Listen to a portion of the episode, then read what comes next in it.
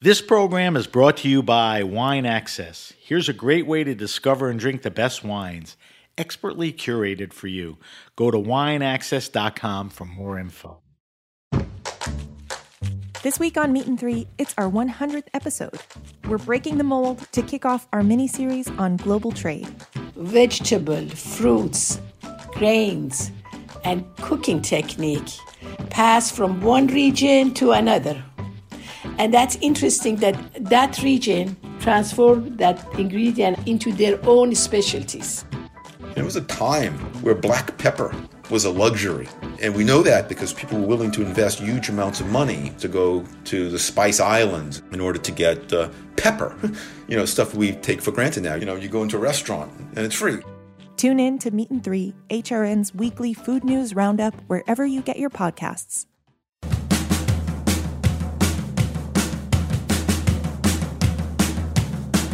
Hello, this is Dana Cowan, and you are listening to Speaking Broadly on Heritage Radio Network. Each week, I speak to someone who I admire, who inspires me in my everyday life. And today, my guest is V. Spear. We met when we were doing a panel together for Joanna James movie, A Fine Line. And I just I fell in love. That doesn't happen to me that often and I really wanted to share the love I have for this person with all of you listeners. V, welcome to the show. Hi, thanks for having me, Dana. Great to be here. So you have had quite the career in the hospitality industry. I love all parts of it, everything from a dishwasher to the director of impact for the James Beard Foundation, and your current position as executive director of Everything Food. You have absolutely run the gamut.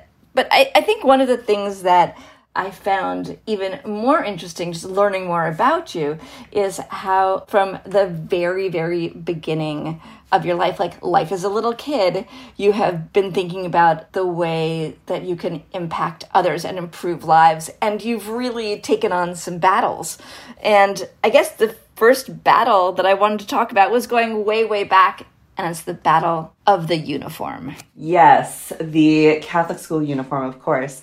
So, growing up as the queer child that I would not realize I was until I was about 16, 17 years old, I knew that there were things that I didn't think were fair and I didn't think made sense. And one of them was skirts are for girls and pants are for boys, and you have to wear this to be educated, or you have to wear this to be seen as dressed appropriately. And that was really my first foray into social justice, I guess you would call it, is fighting for the ability to wear pants, which was very quickly after I won that battle, followed by the ability to play on the boys' baseball team and not on the girls' softball team. And I know myself well now, and looking back, I'm like, okay, you were a little gender bender even back then. I mean, I think kids know intrinsically who we want to be when we grow up, we just don't know how to get there. When I think about you fighting for the right for pants. I think about what would have that have been like with your friends and what would have been like for your parents. I mean, were they thinking, "Oh my gosh, my kid is incredible," or were they like a little concerned? No, they definitely didn't think it was incredible. I think they thought it was maybe unnecessary and they thought it was maybe extra, but that would come to be a status quo for how I was as a kid. I think overall, I learned young that having a sound argument for something and making it seem easy for other people was going to be the best way to make it through life as unscathed as possible. So, in my arguments, even as a kid, negotiating with my parents or teachers or nuns, whoever it might be, the idea was always like, okay, I understand why this exists. I respect it. I'm going to choose differently, and it won't cause any additional work or thought for you. And we're just going to move forward like that. And if you just made it very matter of fact, it made it harder to argue with. And that argument style is something I learned from my grandma Kelly, who was very much this way. The woman got her way all the time. I want to hear about your grandmothers because you have a couple of extraordinary grandmothers who seem to have had an influence, this being one of them. What can you tell us about them? So, Grandma Kelly talked like a vaudeville drag queen my whole life. She had that like transatlantic accent, you know, where everything was like real jazzy and vaudeville and I just loved her. I just adored her so, so much. And she had a difficult life. You know, she got married. She had my mom and her two sisters, and her husband passed away when my mom was just seven years old. And she would go on to you know be the original G when it came to being a single mom and working two jobs and trying to just like make things feel really normal for people and really special. And I think the sort of hard life that she had growing up and, you know, losing her husband young shaped her into someone that I consider like an excellent listener, a person who could go as slow or fast as you needed them to, and who just really could find joy in in little things, in just little parts of the day and could also do really hard things. And so I really admired the way that she navigated the world and she was like my best friend. I, ta- I talked to her every single day all the way up until the day she passed away, which was about 5 years ago. I'd call her every day at 5:30 and we'd talk all the tea on what was happening in the restaurant world and in New York City and she just was always so interested and I feel very lucky to have had her in my life. When you talk about her ability to listen, it makes me think of one of your superpowers, which is listening. And it's also a theme that comes up when you talk about people who inspire you. What can you tell me about what listening means to you and how you developed that particular muscle? So I wasn't always a good listener. For me personally, becoming a good listener started with being a really good storyteller. And being a storyteller started with building the sort of mask that some queer folks have to build throughout your childhood and maybe young adulthood as to what it is that you're willing to put forward, what it is that you're willing to show. And I think as you are protecting the parts of yourself you're not comfortable with, and as you're really evangelizing the parts of your story that you are comfortable with, you pick up early on how to read other people's reactions and how to gain a favorable reaction from folks. You know, you learn which parts of the story they're comfortable with and what they like. And you can do that for so long until you start to kind of lose who you are in the story. And that is something that happened to me where I got to a point where I was like the V Spear show. Like when I would be at work or I would be out, I would be so protective of who I was truly on the inside that it was this very curated version of myself that I was willing to share. And it's exhausting. It really is exhausting. And then as I grew up and had some more life experience and gained some more confidence, I had to truly change the way I listened to people and came to realize that it was okay for them to get to know you as a flawed person and as a truly honest person and even as a tired person and you didn't have to be so masked all the time. And I think that that's really where I turned the corner on being a better friend, being a better partner, and overall being a better listener for sure. I'm just to trip back to the childhood you because there's some of these stories that relate to being masked not really figuring out exactly you know who you are. One of the stories that i found poignant that i'd heard was the story about you going to your prom. Yeah so as i would be as an adult i tried a little bit of everything and part of the mask part of my childhood part of the just the things that i was interested in. I grew up in a very very small town in connecticut five square miles and it was mostly football fields and churches and most of the people who grew up there, you know, their parents had grown up there, their grandparents had grown up there. It's this place in Connecticut that's called the Valley. Anybody who's ever been to or from the Valley knows exactly what I'm talking about. Growing up there, you have a lot of the same. You know, everyone's pretty socioeconomically even. Everyone's parents probably went to high school with each other, grandparents too. Everyone's dad works at Sikorsky Aircraft. Everyone's mom is a teacher or a nurse, like very much like that. So paint that world for yourself. So I played on the boys' baseball team, as I mentioned, and then I would join the softball team in high school. I tried dancing school, I was in the theater club, I did a lot of extracurricular activities, kept busy. And the one thing that I absolutely loved more than anything was cheerleading, which is traditionally high fem activity. But for me, it was like performance, and my school didn't have the first high school I went to didn't have a theater club. So I was like, okay, well, this is it. This is my showtime. And so I was a UCA All Star cheerleader. If you were to just see me in the world, you'd be like, okay, well, this person presents very traditionally female, has a boyfriend, the whole thing. But you know, he was a he was an altar boy, so we could barely even hold hands, which really works out. So I was living this world and I was feeling pretty safe about it. And I was almost convincing myself that this was going to work out, that this was going to be an okay thing. I could keep living like this. But I never really, it's not that I was attracted to women, even young. It was that I wasn't really attracted to men or boys. I didn't really like get it. And I was like, oh, maybe I'm a late bloomer. I don't know. Until girls liked me. So this is how my queer journey begins girls who were more comfortable with themselves or had more experience in understanding what gay was had like a crush on me would was like very clear about this and then i started to think like oh well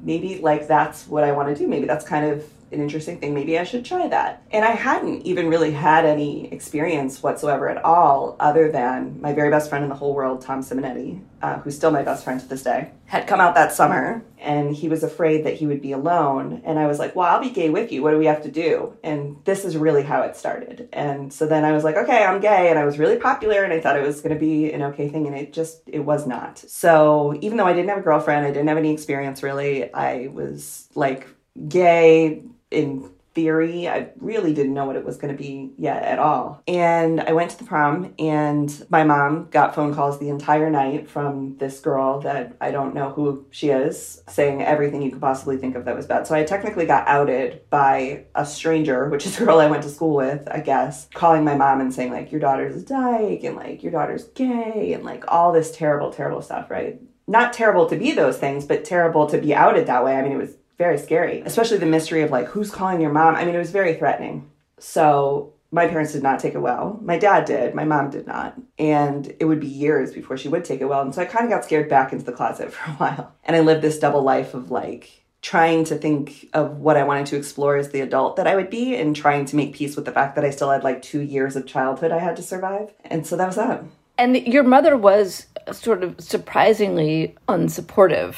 To what do you attribute that? It's hard to really speak for her in some ways and sometimes i try to like in my mind tell myself a story that's kinder than maybe it was but in my version of why this happened and why she chose to be unkind or, or unaccepting at this point it is um, I just don't think she knew really what my life would be like. And I think she was afraid. And that's what she says. She had a friend that had actually died of AIDS in San Francisco at the height of the AIDS crisis in the early 90s. And I think she was afraid that if you were gay, you were going to get AIDS and die a terrible death alone. And that's what she said to me. And so obviously we know much better now, and she herself knows much better now. But at that time, you know, it was like 1998. It wasn't that far off from the height of the worst. And so to her, she thought that she could and the Catholic Church told her this. you could you could fix this. This was a fixable problem. And so that was a send them to camp. And I did go to Catholic Family Services. I did not go to what you see on TV, but it, it was a program through the church that essentially really wanted to hear you out and it was the start of that like love the sinner hate the sin situation. So you you go and you try to learn you know that what you're doing is probably not what you want to do the dangers of it the fact that you could change it if you want to and like you know the norms of society exist in this way. And if you just like try harder you cannot be gay. They almost treat it as if akin to like what i imagine drug rehab would be like like you made this mis- mistake, you've made this problem, you've gone too far down this path, but you can come back and you can tell other people about how you've come back from it. And of course, it didn't work, but they sure did try. I find it so upsetting just to, just to hear that. I mean, just to like put myself in your place at that time and hearing it now it's just it's so upsetting it was it was very lonely i would describe it as a lonely situation and this is again where my grandmothers come back into the picture because they were dancers back in their day and they were jazz gals and whatnot. And so my grandmother very much like did not see the problem with it that my mother feared and she was unconditional love. And so I'm again very grateful that I had that because I think for kids who don't have that or even, you know, people who come out later in life, it's knowing that you're loved unconditionally is so important, whether that comes from a family member or from a friend or from a partner. Um, without that, you know, that's why you see kids, if you ask queer children, what do you want to be when you're 30? They're like, I don't know, because you just can't imagine living that long. You can't imagine making it past 23 like what would that be like? And putting up with the pain for that long and also i mean what you what you read and see in, in, the media is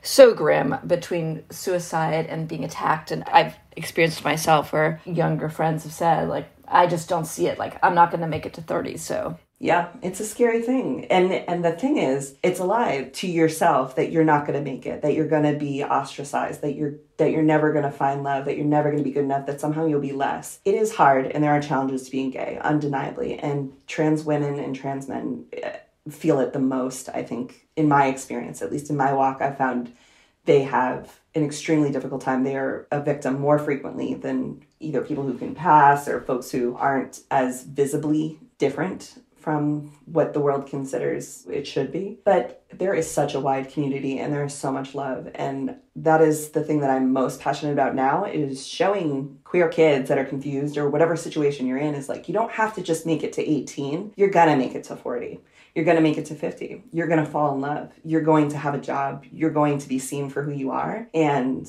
that might not be something that you're getting at home, you know, right now, but if you could just hold on and stay true to yourself, like you will find your chosen family. And I think that's also something to remember that, that we create our own universes where everybody gets to sparkle and be loved and appreciated. Well, speaking of sparkle, it makes me, I mean, it's an awkward transition, but I'm going to take it anyway, to college theater because you had done some theater and you're like that great cheerleader, and then you did theater in high school. But I'd love to hear about doing theater in college and what that was like. So, growing up as a as a gay kid in Connecticut, or really, and I'm sure in many parts of the world, if I could get to New York City, I knew I was going to be safe. I just knew it. I was like, all I have to do is get to New York City, and I'll be so uninteresting compared to the rest of the people there that I'll no one will ever bother me again. Like I'll just run middle of the pack, and that'll be great. And so, my one and singular goal my whole life was to get to New York City, and I sure did. So I went to school at Wagner College, which has one of the most awarded musical theater programs in the nation. And I got a really great scholarship, which was excellent. And that was where I really started to figure out who I was and how to better mask, even. So I had this experience where while I was in ballet at seven in the morning with Rusty Curcio, I was in my pink tights and my black leotard. And when I was, you know, doing vagina monologues at the coffee house later that evening, I was my full self. And so it really expanded what my wingspan as a person was going to theater school, and especially at Wagner as a small school. One thing that was challenging in this circumstance is college, especially theater school, prepares you for what it's going to be like when you go out to audition in the real world. And in the real world, in 2000, there wasn't gender neutral and there wasn't gender reverse casting. So while later in life I would go on to play every bad boy in the Bible and, and have a wonderful time as a tenor, at this point I was an alto woman auditioning for shows and very much held to that. And so that was difficult. It was difficult to know that you were like coming into your own and, creating your own person, but that you were also there on a scholarship to be a woman in theater traditionally. And that was hard, but it was really incredible. Well, you actually got on the road and did some performance and again in the I didn't know that you auditioned and toured with Dolly Parton. Tell me about that. So, like all things in life, sometimes things just happen to you and you just have to say yes to them. So, the Dolly Parton audition came about because it was my birthday. I was in New York City and my friend Tom, who I mentioned earlier, had to work. And so I came into the city early and he's like, Why don't you go to a couple auditions? And at this time, I was working like in some restaurants. I wasn't really sure what I wanted to do. I'd just gotten out of school. And anybody who lives in New York knows that there'd be auditions for a bunch of things, non equity. And um, this particular day, it was between Dollywood, the Ringling Brothers Circus or the Big Apple Circus. There was callbacks for Rent. There was something else, something else, something else. So anyway, I went up there and I had intended to audition for a regional production of a musical that I can't remember now, but it, it was something just normal. And I knocked on the door and signed up and I, I went through one of these doors that I thought was going to be the music open call and it wasn't. It was the Dolly Parton callbacks for her Backwoods Barbie doll mini tour and Christmas in the Smokies. So at the time, I had a half black, half white mohawk and a lip ring because it was a time. It was, you were trying to look edgy at this time. You know, they were doing some more exploratory theater and performance art, and so I was like, I'm going to be a part of that world. And she was like, "Hello," and I'm like, "Oh my god." I'm in definitely the wrong place, 100%. I'm so sorry. And um, she was like, Well, you interrupted me. You know, you owe me a song. And I was like, Okay, well, I sang Bobby McGee from the bottom of my soul. And I thought it was just for fun, right? And so it was fun. And then I got done and I was like, Okay, thanks, bye. And I'm just thinking, like, this is gonna be one of those New York moments, you know, where you're just like, Oh my God, this is amazing. So I go out in the hall and Claire, came up to me and was like, "How'd you like leave to leave on Tuesday?" And I was like, huh? And she's like, how'd you like to leave on Tuesday? And I'm like, no, I don't think so. And I'm like in the back of my mind running through all the ways in which I am like not the right person for this in any way. I'm like, I am gay. I have a mohawk and a lip ring. Like, there's no way. I don't even know country music. So she's like, no, no, no. It's like a Christmas show. It's going to be okay. It's not like country country. It's Dolly country Christmas show. I'm like, okay, no problem. So they told me what they're going to pay me. And I was like, cool, I will be there on Tuesday. And then I went down to Tennessee and we trained in Pigeon Forge for a while. This is when I learned about the great state of Tennessee and what a dry county is. And that was a shacker. And then we did a show for, it was about five months. And it was really fun. And I had a great time. And she is just as lovely as you could ever hope for her to be in the history of the world. I had at the time go back with me, you know, to the early 2000s, I had to sign a morality contract, which a lot of places have a morality clause, especially anything to do with like country, theme park, kids, anything like that. And the contract basically said, you know, you can't drink, can't smoke, you can't swear, and you can't be gay. And I was like, well, I am in the wrong place and we were talking about the contract and they were like do you have a boyfriend? I'm like no. And they're like do you have a girlfriend? I was like you know that i cannot answer that. And it got back to dolly that there was this morality clause in there that basically said that folks they had to be acting like what they called christian at the time. And so it basically meant being gay was very frowned upon. And she had it taken out because she was like you got to be kidding me. Like all my fans are gay. Like i love the gay community. Like i absolutely i would never have this in there. And so it got taken out which was pretty great. I'm just taking it back full circle here. We've got pants, we've got baseball for girls, and you've quashed the morality clause for Dolly Parton. I mean, that's three things before you were even 30. And it was all just because of the same thing. Like, it doesn't make sense to hold people to things that diminish their joy. And it's hard to argue that. It's hard to argue why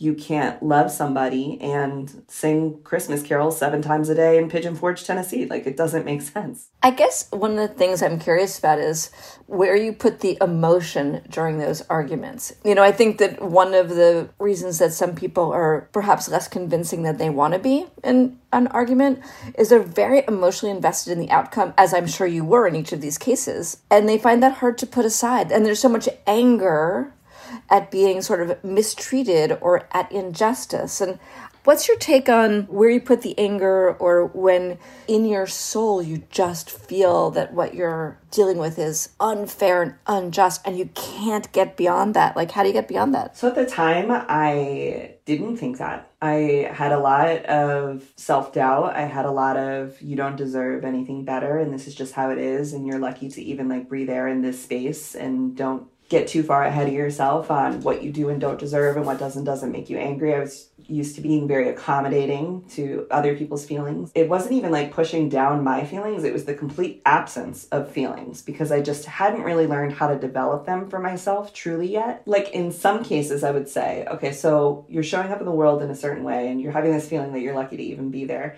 there were some things that I made non negotiables that was like one thing, right? So it wasn't that I couldn't be my total self or express my gender identity the way that I wanted to fully as a child. It was that I get to wear pants that felt like okay i'll go that far. And because i'm only asking for that one thing then it'll happen. And because i'm going to give up all these other things or because it's going to be the easiest thing to have everyone feel like they got what they needed even though i was getting like just the smallest version of what i needed. So i think that played a role for a long time is even with the morality clause. I mean i didn't come out and say like fight for it. I was just like, yeah, it doesn't make sense and it hurts, but I mean, it is what it is. I mean, what did I expect? And they were like, well, you should expect more. And I think if I were to say the first 32 years of my life was people telling me that I should expect more and I deserved more. And then the last eight years has really been me being like, oh no, I absolutely deserve more. I absolutely, this doesn't make sense, or I'm willing to put myself on the line for myself, for my community, for other people. But that came way later. That seems like a very specific time frame. What happened at 32? So, actually, at 33, in my family, we have this thing called Your Jesus Year. Now, I don't know if anyone else is Catholic that's listening or Christian, but you know Jesus found 33 hard as well. So, it's it's a transformational year. It's a very difficult year.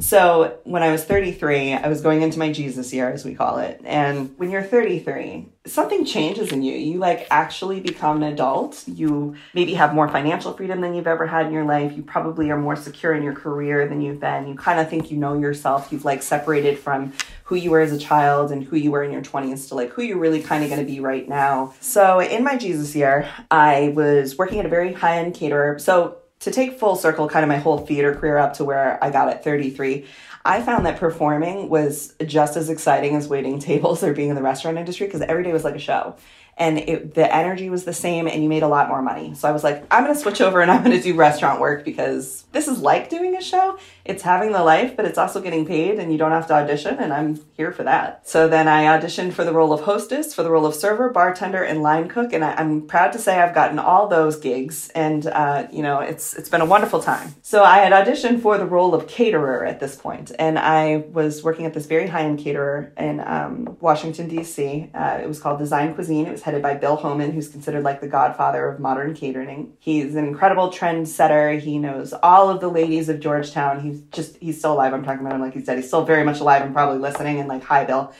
So he he really taught me everything I knew about how to put on a good party and how to, you know, really elevate somebody's experience in these like major things that you see like a gala or a social gathering. And in DC, that's where all the power in food is, is in catering. And so I was working for him and I was learning a ton and I really thought this was going to be the path I was on. And I'm like, my Jesus year is going pretty good. Like not so bad, learning new things, working for this cool job. So I got a call one day and uh, as I mentioned previously, I'm the oldest of three and I got a call saying, that my brother had passed away. And I was the middle of my day and I was like, oh. And like anyone who gets a call like this uh, about their 25 year old brother, I finished my workday. I was like, oh, thank you so much for calling, hung up, finished writing out my, you know, catering reports for the day, did a walkthrough of venue. And at the end of that day, this woman that I work with, Rickie Niceta, who is the current social secretary of the United States, said to me, she's like, Are you okay? Something happened to you. And I'm like, Yes, I got this very strange call today. And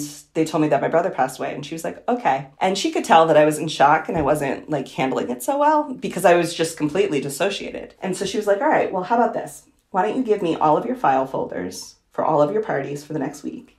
Why don't you let me take you home and I'm to hold your hand through this? And it was the first time in my life that I was like, oh shit, I'm gonna need help. And Rickie was there for me. And that is, that's the Jesus year moment that changed how I saw really how I wanted to show up in the world. I mean, what an overwhelming moment. And I'm so sorry. The death of a sibling is so unusual at a young age. You know, someday you think, oh my God, my parents might die, and I'll feel terrible about that. And there's something you think about that, or your grandparents. And as a parent, unfortunately, you know, you have moments where you're like, oh my God, you know, if something ever happened to my child. The thing you never think about is what if something happens to someone my age who's my sibling? It's just it doesn't make sense. It disrupts the complete order of the way that the world is supposed to go. And sometimes you get notice and sometimes you don't. In my case, I didn't have notice. And it, it really, at the time, I did not see how this was going to work out, how I was going to survive this. But now I'm six years later and it's like, okay, there are certain lessons that you learn from such an unusual experience, despite the fact that it's like very sad or, you know, how that affected my family. That dissociation and that first time that I had to accept help is really core to how I show up in the world today. So when something like this happens to you, you have a moment where you're really resetting who you are as a person. And whether it's your choice or not, things are going to be different. I think that the connection that you're making, this pivot that happened actually from your almost not taking up space to taking control. It's incredible that this traumatic death is the thing that allowed you to say, like, I deserve more. Yeah, I just wasn't afraid anymore of anything.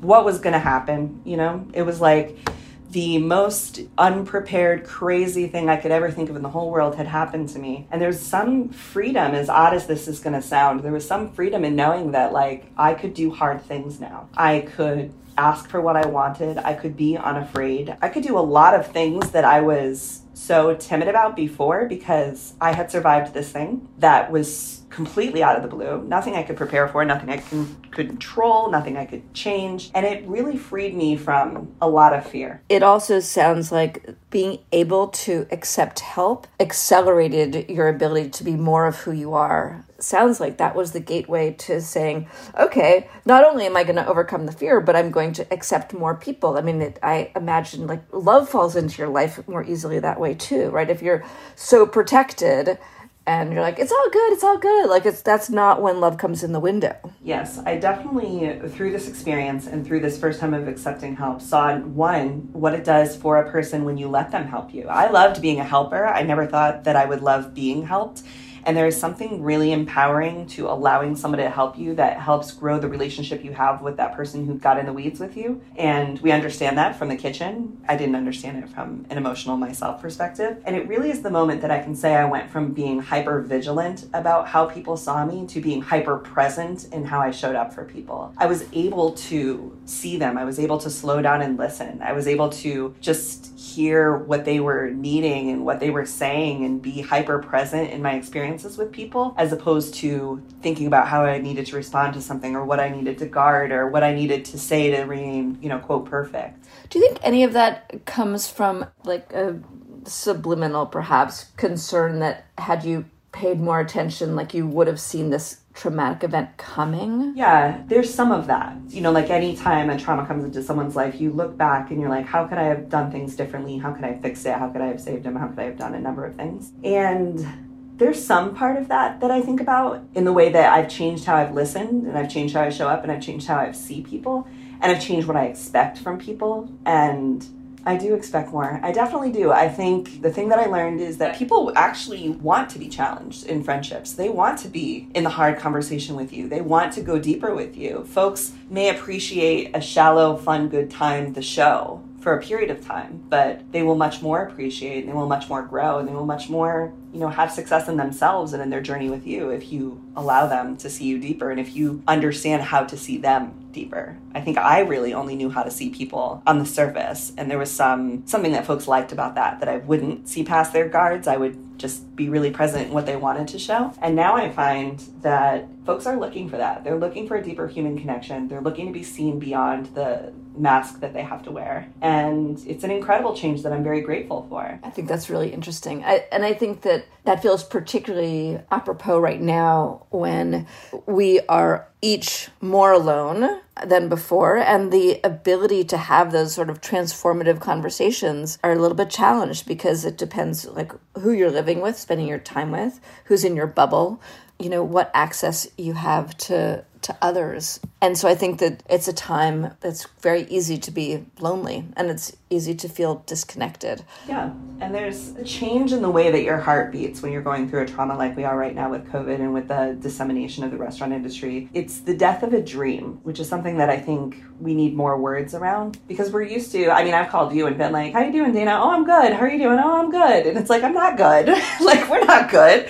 You know but what do you say? You're used to the habit of saying i'm good and i think it's important for folks to say you know i'm not good one of the people that I love talking to the most is Adrienne Lipscomb, who is a chef out in Wisconsin. Because if you ask her, how you doing? She's like, ooh, today got me, girl. Today got me. And I love that because then we can have a conversation. I am freed up from having to feel like I can't be honest about the feelings I'm having. And she's created space to talk about the truth of what she's having. And that's how we make each other not feel alone. We're honest about the fact that this is an extremely unusual time that no one prepared for, that we're dissociating, that we are losing touch with how to connect as humans, that we need to connect as humans face to face. And in lieu of that, saying, I'm good, is doing more damage. I've heard you talk about the grief that we're experiencing right now in the restaurant industry, and I think that that's so true. There's a collective sense of grief at, at what we've lost, but as you say, not exactly the words for it, and there's a lot of anger and disbelief. What are your thoughts on the grief at the moment? If you've never experienced really big grief, I can imagine it's difficult right now to put into words what's happening. But we have a couple things happening. We have the death of a dream for a lot of folks of where they were in their career, where they were in their life, where they saw themselves going, being put at a complete standstill. And that's one version of grief that we need to deal with. The fact that the entirety of this year in many ways has been lost to stillness. And then you have the next stage of grief, which is denial, which is oftentimes very weighing on our own mental abilities. I know when I see people saying, I'm not going to wear a mask, I'm like, oh, that hurts me because I see it as like perpetuating this lockdown situation or the lack of ability to handle the virus. You get into blaming folks blaming the city is shutting us down versus the guest doesn't understand versus my farmer can't harvest right now because they can't have people in the field like this blaming thing that goes on where people are seeking so hard for what the answer is so that they can choose differently and have a solution. You have anger, people who feel angry that this happened to them, they didn't deserve it. Nobody can do anything right per se right now. And I think if we don't put the umbrella over it that this is all grief, then we can start to break down the connections we have with people and displace some of that anger and some of those emotions that can really just be attributed to this umbrella. This unusual thing happened to me. It is sad, it is scary, it is concerning, it has forever changed the way that my heart beats and I show up in the world. And I've never had this happen to me. And so how do I navigate through it? And I really do think it's it's embracing the stillness, which again, if you've not had to embrace stillness in your past, I, I promise you it works. Hold yourself still, allow yourself to have the feelings that you're having because they're just going to keep coming up and coming up and coming up if we don't just sit with them for a minute and allow them to float up, float away, acknowledge them, move forward from them. Otherwise, we're just carrying them on our back forever. And that's hard. That's much harder. I think that's really wise, V, that you know, we really need to feel our feelings right now, even if they make us feel kind of crappy, because otherwise we're going to have them come up later and sort of knock us sideways and we won't know what hit us. So, with that cheerful thought, we're going to take a quick break. And when we come back, we'll talk about some of your extraordinary career. Stay with us.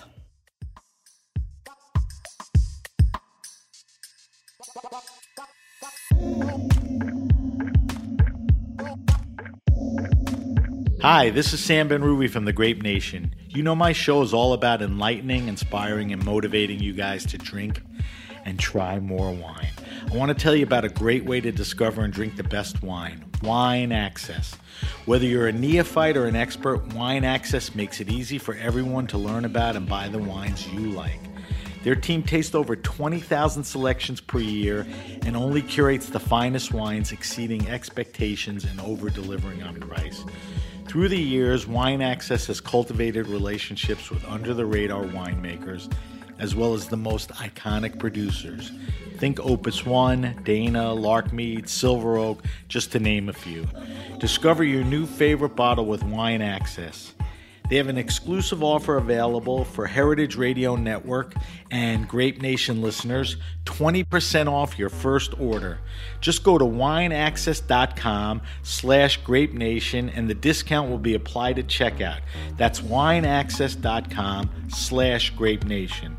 Wine Access also has a great wine club. Let them do all the work so you can discover your new favorite bottles.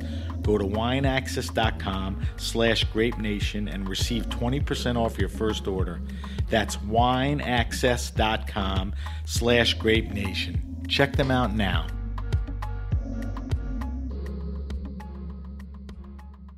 Welcome back. This is Dana Cowan, and you're listening to Speaking Broadly on Heritage Radio Network. My guest today is V. Spear. V, you have had the most incredible career, and I want to talk a little bit now about what you're doing. I want to hear about everything food. I want to hear about Harvest RX, and how do you get these great jobs? One of the things that I have been able to do in my life is to know that I don't know something. I think sometimes being dumb in a situation makes you a really good strategist. Like if you really don't know what's going on in a really huge problem, sometimes it's easier to see the exit than the folks who know every possible outcome. And that's how I got into what I'm working on now. So at the time when I was working at the caterer, I had achieved a level of success. I had gone through this great trauma. I had come to realize that high end catering, in person service, all of that kind of stuff wasn't really going to be my heart's mission for the next while. I still had great appreciation for what that was, but I wanted to do something in which I felt more actually physically grounded, like physically rooted. So I came across um, this opportunity with a brand new company at the time. It was called Hungry Harvest. And their mission was to recover food that couldn't be sold to retail because it was too big, too small, too ugly, and sell it to folks at a 30% discount, essentially trying to put more produce back into the food sphere and help farmers get a higher return for their total crop value. And I was like, this is something I can do. Physically taking something from the ground, right? And then physically handing it to somebody that it's going to help. And that this job was my trauma recovery from this experience I had through my brother's passing. And as we got into this and you get to see more of the struggle that people have and more of the ways that food security is truly the root and the foundation of a successful society, I started to look at even bigger problems. And throughout my childhood, I was not necessarily food insecure, but I was definitely not the foodie, food understanding person that I am now. And, you know, you ate what you got, and that's all we had. And I, I wanted it to be something where we could provide not just food to families, but education.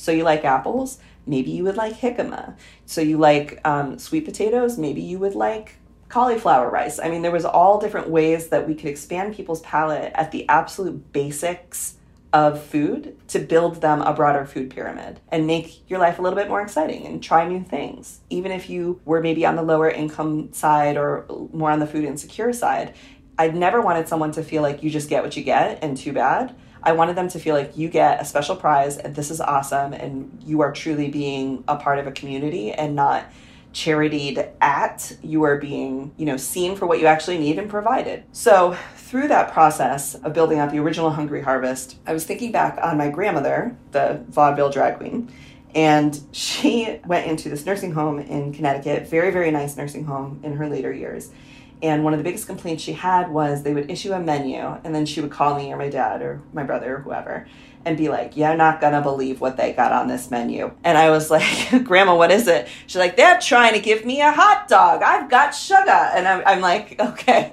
well, you definitely can't have that. Like, she's like, What the hell is a tomatillo? I'm like, I don't know, Grandma. Like, my poor little Albanian grandma is like, not sure what a tamale is. Like, she has no idea what any of this food is. And it's all out of a box mostly. It's mostly frozen. It's a lot of bag stuff and it's sodium laden, sugar laden. Not good. She didn't like the way it tasted. It always came cold. She had a lot of complaints about it. And this was in the best case scenario for elder folks. And so I thought, if this is happening to my grandma, this is probably happening to other people's grandmas.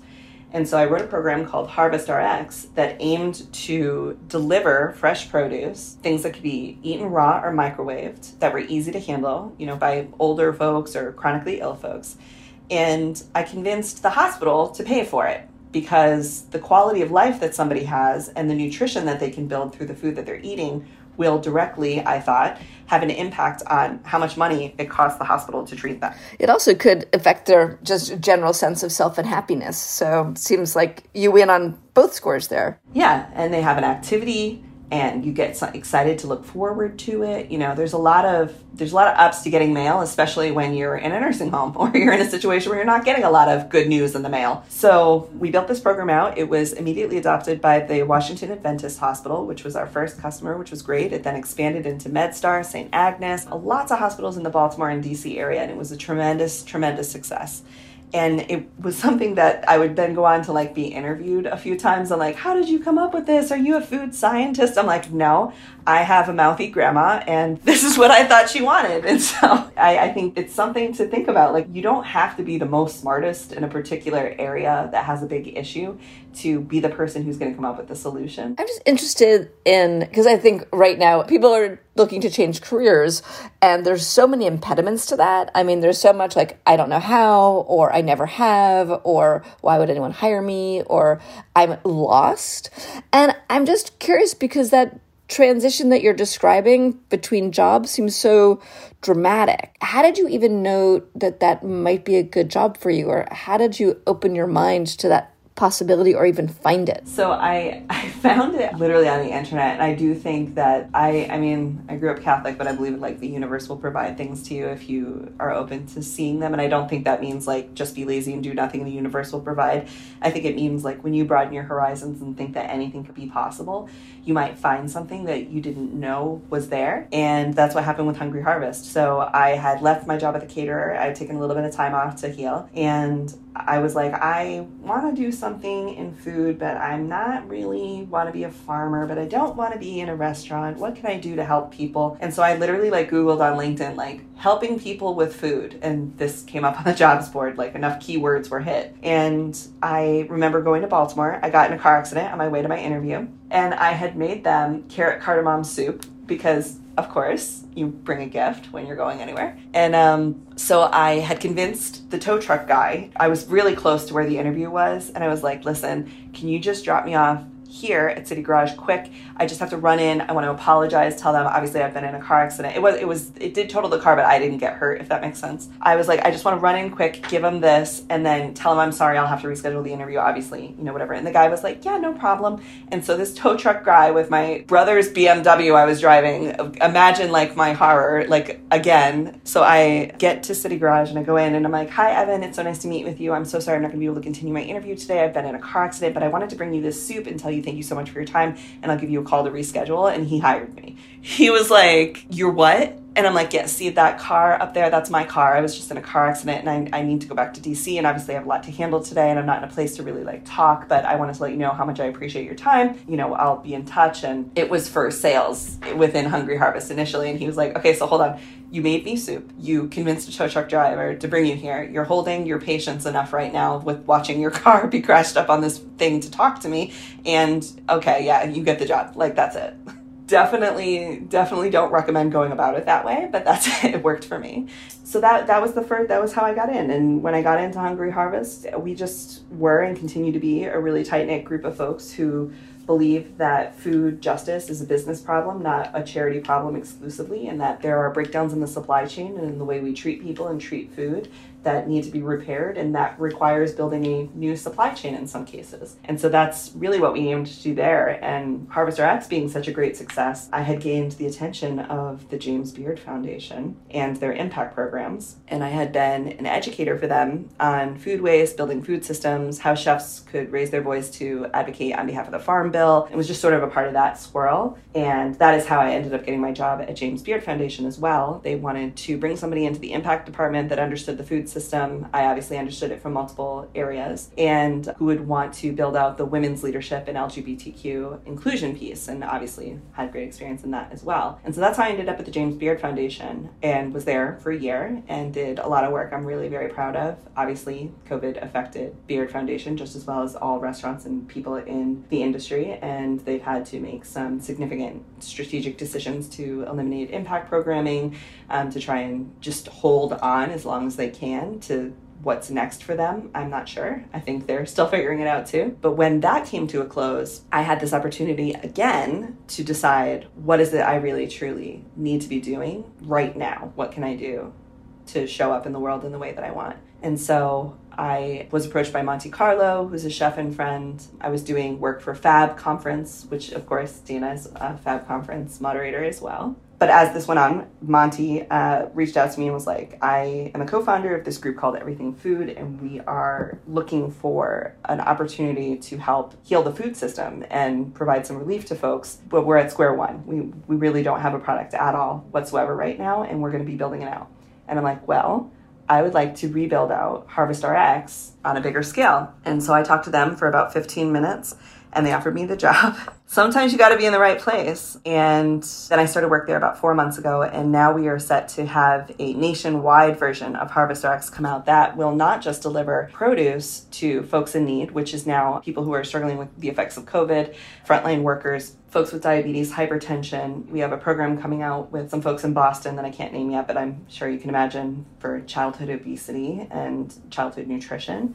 And um, I'm really excited to partner with Karen Akunowicz, the chef of Fox and Knife in Boston, to execute on that program. But you know, it just it came really full circle. I'm curious where you see the opportunities for doing the type of work that you're doing for others who might be listening, because I feel like there is a huge opportunity to reinvent the food system right this very minute for restaurants, for people at home.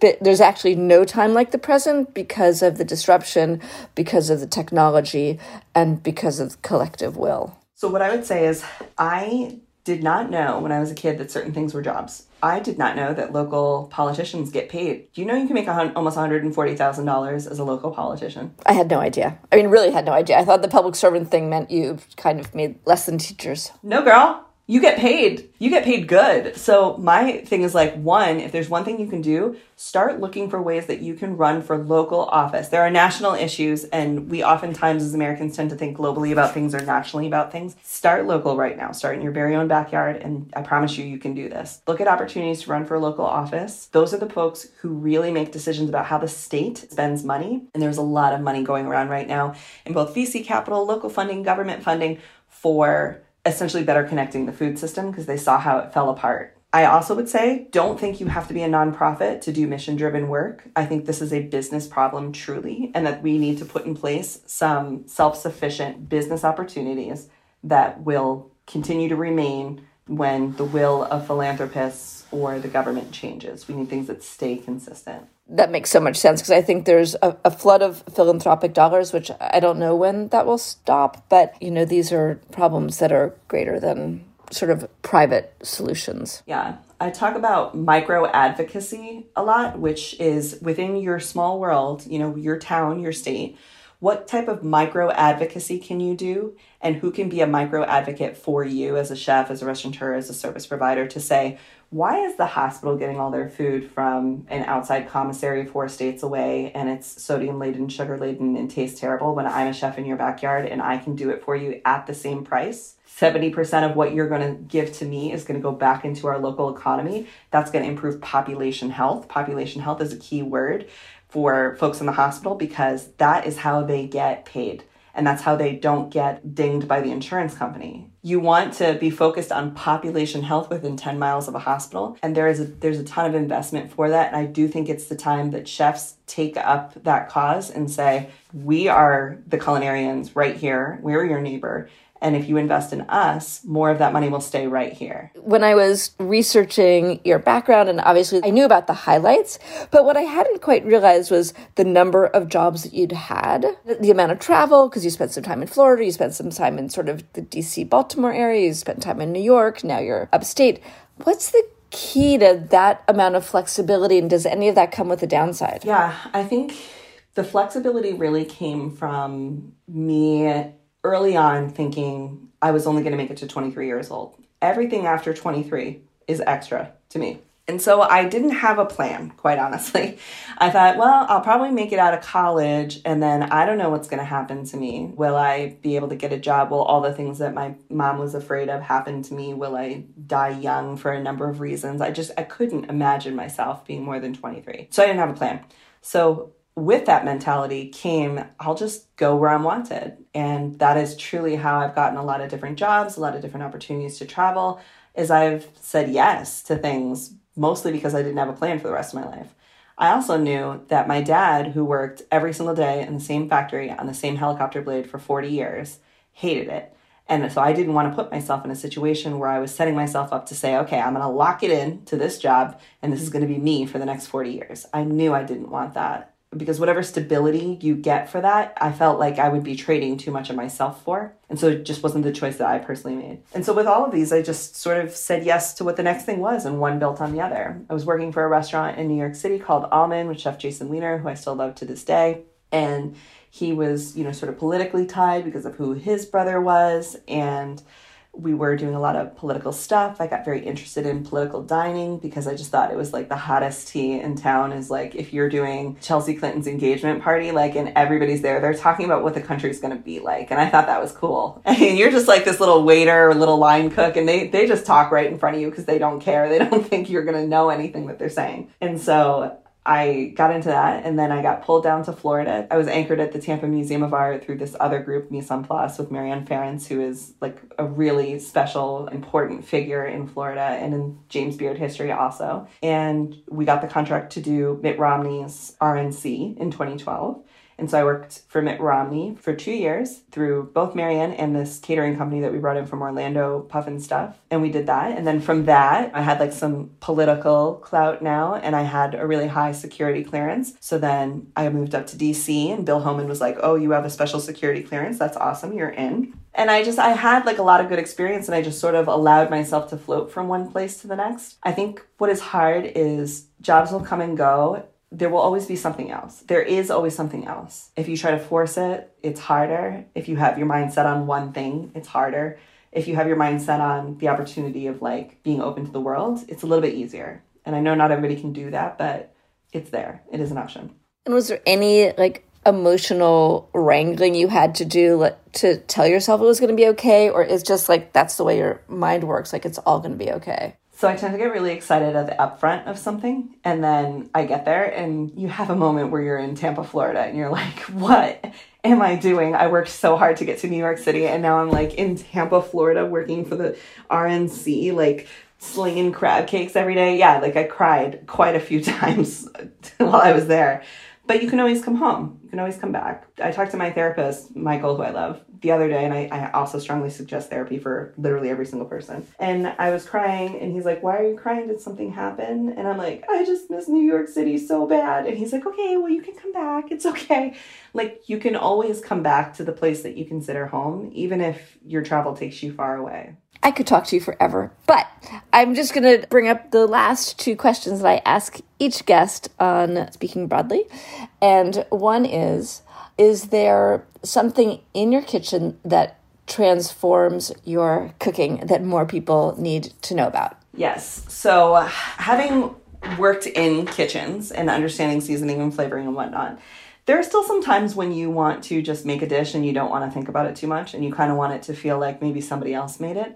And for me, using the Spiceology blends, in particular Greek Freak, is that experience for me. I feel like even though I've had to physically cook the dish, the way that their blends shake out and the collaborations that they have, it allows you to really bring one of those chefs that you love home with you. So, like Isaac Toups has a collaboration on there, and like Christine, the barbecue queen, has one on there. And it's just like a fun thing where you get to like have this thing in your pantry when you want it and pull it out when you want to invite a friend over. That's so great. So, who's the founder of Spiceology? And then you should tell people who Isaac Toups is. Oh, yeah. So, the founder of Spiceology is this guy, Chip. And he actually remains quite a mystery to me because my connection to Spiceology is through Chef Matt Broussard, who is at a cook named Matt. A lot of folks maybe know him from Instagram or TikTok. He's an incredible human being and he is their sort of like chef liaison. And so, he was my connection to Spiceology initially. And then Isaac Toups, of course, is a chef in New Orleans. He is like the original Creole king. And I love him, his wife Amanda, their kids are incredible. And one thing I love most about Isaac Toups is he got this collaboration, which was a really, he deserves it. His ability to build flavor and then put it in a bottle is really bar none. But when COVID hit, he immediately transitioned his restaurant into being a family kitchen for all of the folks who are out of work in New Orleans from the restaurant industry. And they continue to do family meal to this day. It's part what he has in house that he can make work, part donations from the community. But this is a guy who is like Southern hospitality, actually, and like real fun. I always need the thing that's the shortcut for my cooking because I prefer eating out, I gotta say. So, the last question is Is there a woman in the hospitality industry who you think is incredible, who more people need to know about? You actually are at the center of so many incredible women. I have to imagine it'd be hard for you to pick one, but that's what I'm gonna ask you to do. I know. How do I pick one, right? But there's one person who I've actually never met in person, but that I really admire and I find just fascinating as a human. And her name is Tabitha Brown. You can find her at I am Tabitha Brown. She is a home cook and culinarian who built a following on TikTok and Instagram, basically inviting you into her home. She has like an ASMR voice she is just a beautiful soul and she shows you how to make plant based dishes, but she never tells you that you're on a vegan cooking channel. So she's got a lot of catchphrases like puts garlic powder on everything. And when you ask her how much, she says, that's your business. And I just think it's funny. You know, she just makes things so approachable. And I think, especially in the plant based industry and the plant based side of food right now. There's a lot of gatekeeping. There's a lot of like feeling like it's very fancy or it's potentially very expensive. And Tabitha Brown is here to tell you like you can do this in your home today. Here's how I do it. Like welcome to my table. Uh, Huffington Post called her America's mom. I've, again, I've never met her in person, but the way she comes through the screen to me is just really comforting and, and really makes me excited about what the future of culinary will be like. Well, I feel so much better knowing that you are in some way involved in the future of culinary with all of the work that you've done and your singular V approach to everything. I just wanted to thank you so much for joining me. Time passes quickly when you're talking to someone as compelling as you, V. So thank you for taking the time. Thank you, all of you who are listening. And we'll be back again next week with another episode of Speaking Broadly. Have a great week.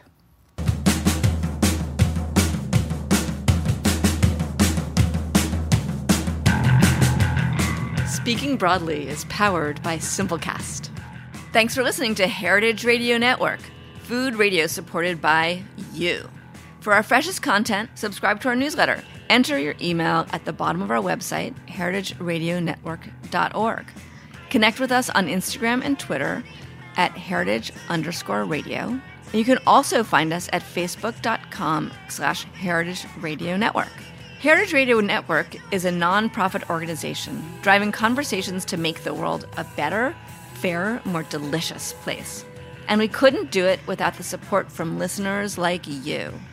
Want to be part of the food world's most innovative community?